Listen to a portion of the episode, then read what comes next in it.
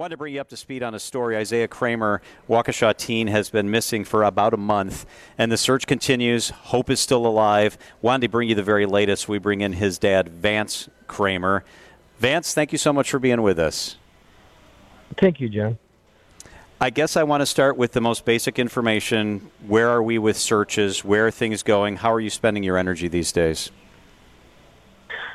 The, uh, the Waukesha Sheriff's Department and uh, surrounding fire departments have been out searching, I believe, all week this week. Um, they've really stepped up and, and have done a fantastic job just covering that area of Vernon, Mukwonago area.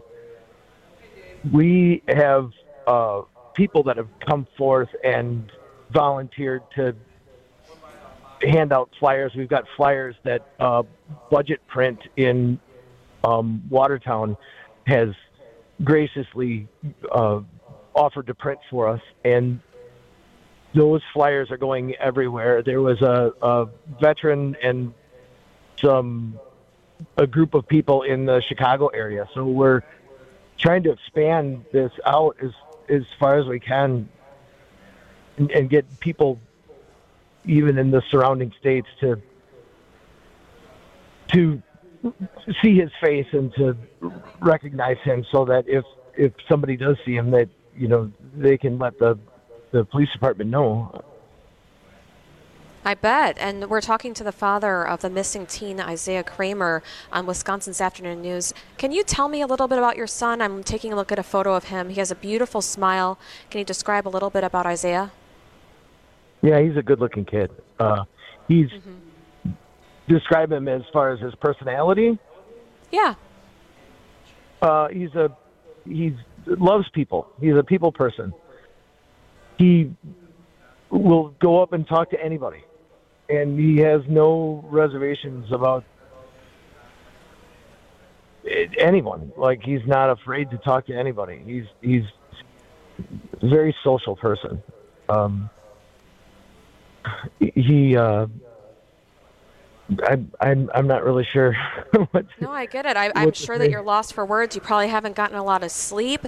You know what makes this case unique to me as a reporter is that he walked out of a health treatment facility.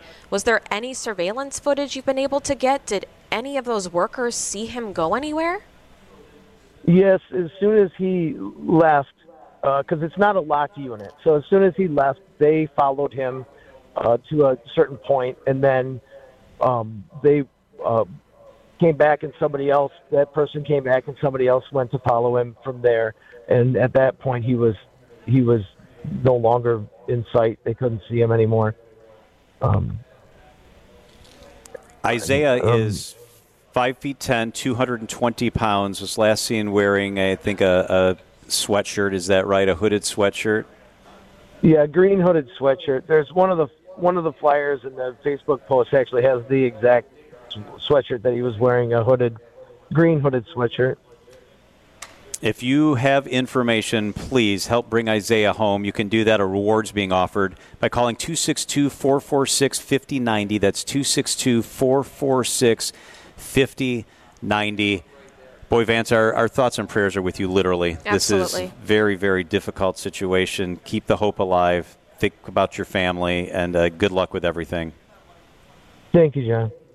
Keep us updated. Let us know how we can help. If you have information on Isaiah Cramer, a reward is being offered. Please reach out to the Waukesha Sheriff's Office, 262 446 5090 if you have a lead or a tip. Uh, authorities are saying that if you actually see Isaiah Cramer, you can call 911. So if you see him, you can call 911. If you've got information that's not immediate and urgent, call 262 446 5090. Maybe you saw him early February. It's been almost a month, and his father loves him so much. These are the stories that, that really get to me, John. Me too. So, any information, let's, uh, let's all reach out and help.